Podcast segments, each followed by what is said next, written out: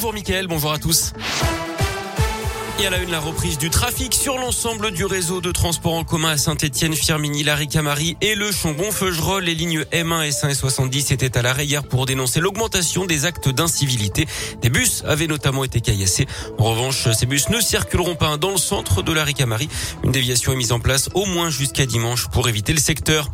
Il se faisait passer pour un chauffeur VTC, repérait ses victimes à la sortie d'une boîte de nuit lyonnaise et profitait de leur état d'ivresse pour abuser d'elles à leur domicile. Un homme de 30 29 ans va être jugé en appel à partir d'aujourd'hui devant la cour d'assises de la Loire pour le viol de trois jeunes femmes.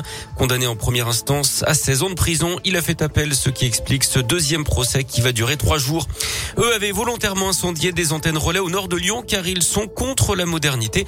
Deux moines intégristes d'une communauté du Beaujolais ont été mis en examen hier d'après le progrès.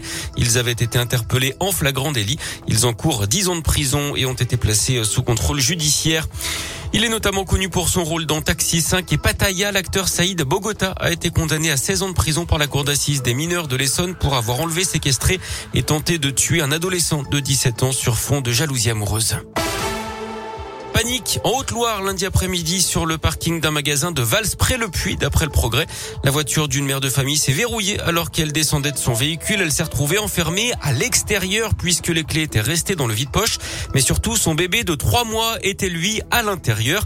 Pendant 20 minutes, elle a tenté de forcer la portière sans parvenir à l'ouvrir. Elle a finalement demandé de l'aide aux policiers qui ont, avec sa permission, brisé une vitre avec leur matraque. Le bébé, lui, se porte finalement très bien et la mère en est quitte donc pour une belle frayeur. Le Puy-en-Velay va-t-il accueillir le pape François C'est ce que voudrait Laurent Vauquier.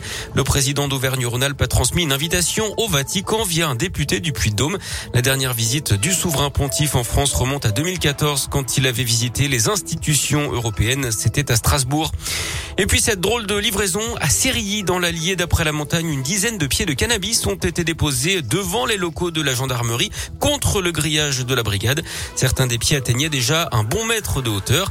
On ignore hein, pour l'instant d'où ils viennent et qui les a déposés là. Une enquête a été ouverte et les militaires ont lancé un appel au mystérieux livreur sur les réseaux sociaux pour savoir où il a pu les trouver. On ouvre la page de sport de ce journal avec du foot et les Bleus qui se sont fait peur hier en éliminatoire au mondial. Les Françaises qui ont arraché une victoire plus difficile que prévu en Slovénie, 3 buts à 2. Et puis la septième journée de Ligue 1 ce soir, Clermont est à Rennes à 19h, Saint-Etienne à Monaco. Et puis à 21h, Lyon accueillera 3. En tennis, sale journée pour les Français à l'Open de Moselle de Metz. Gilles Simon et Hugo Humbert ont tous les deux remporté leur premier set, mais ont finalement été battus hier. Simon par Davidevich Fokina, Humbert par revenant d'Imeray. À noter que Richard Gasquet, lui, a déclaré forfait. Il est touché à la cuisse.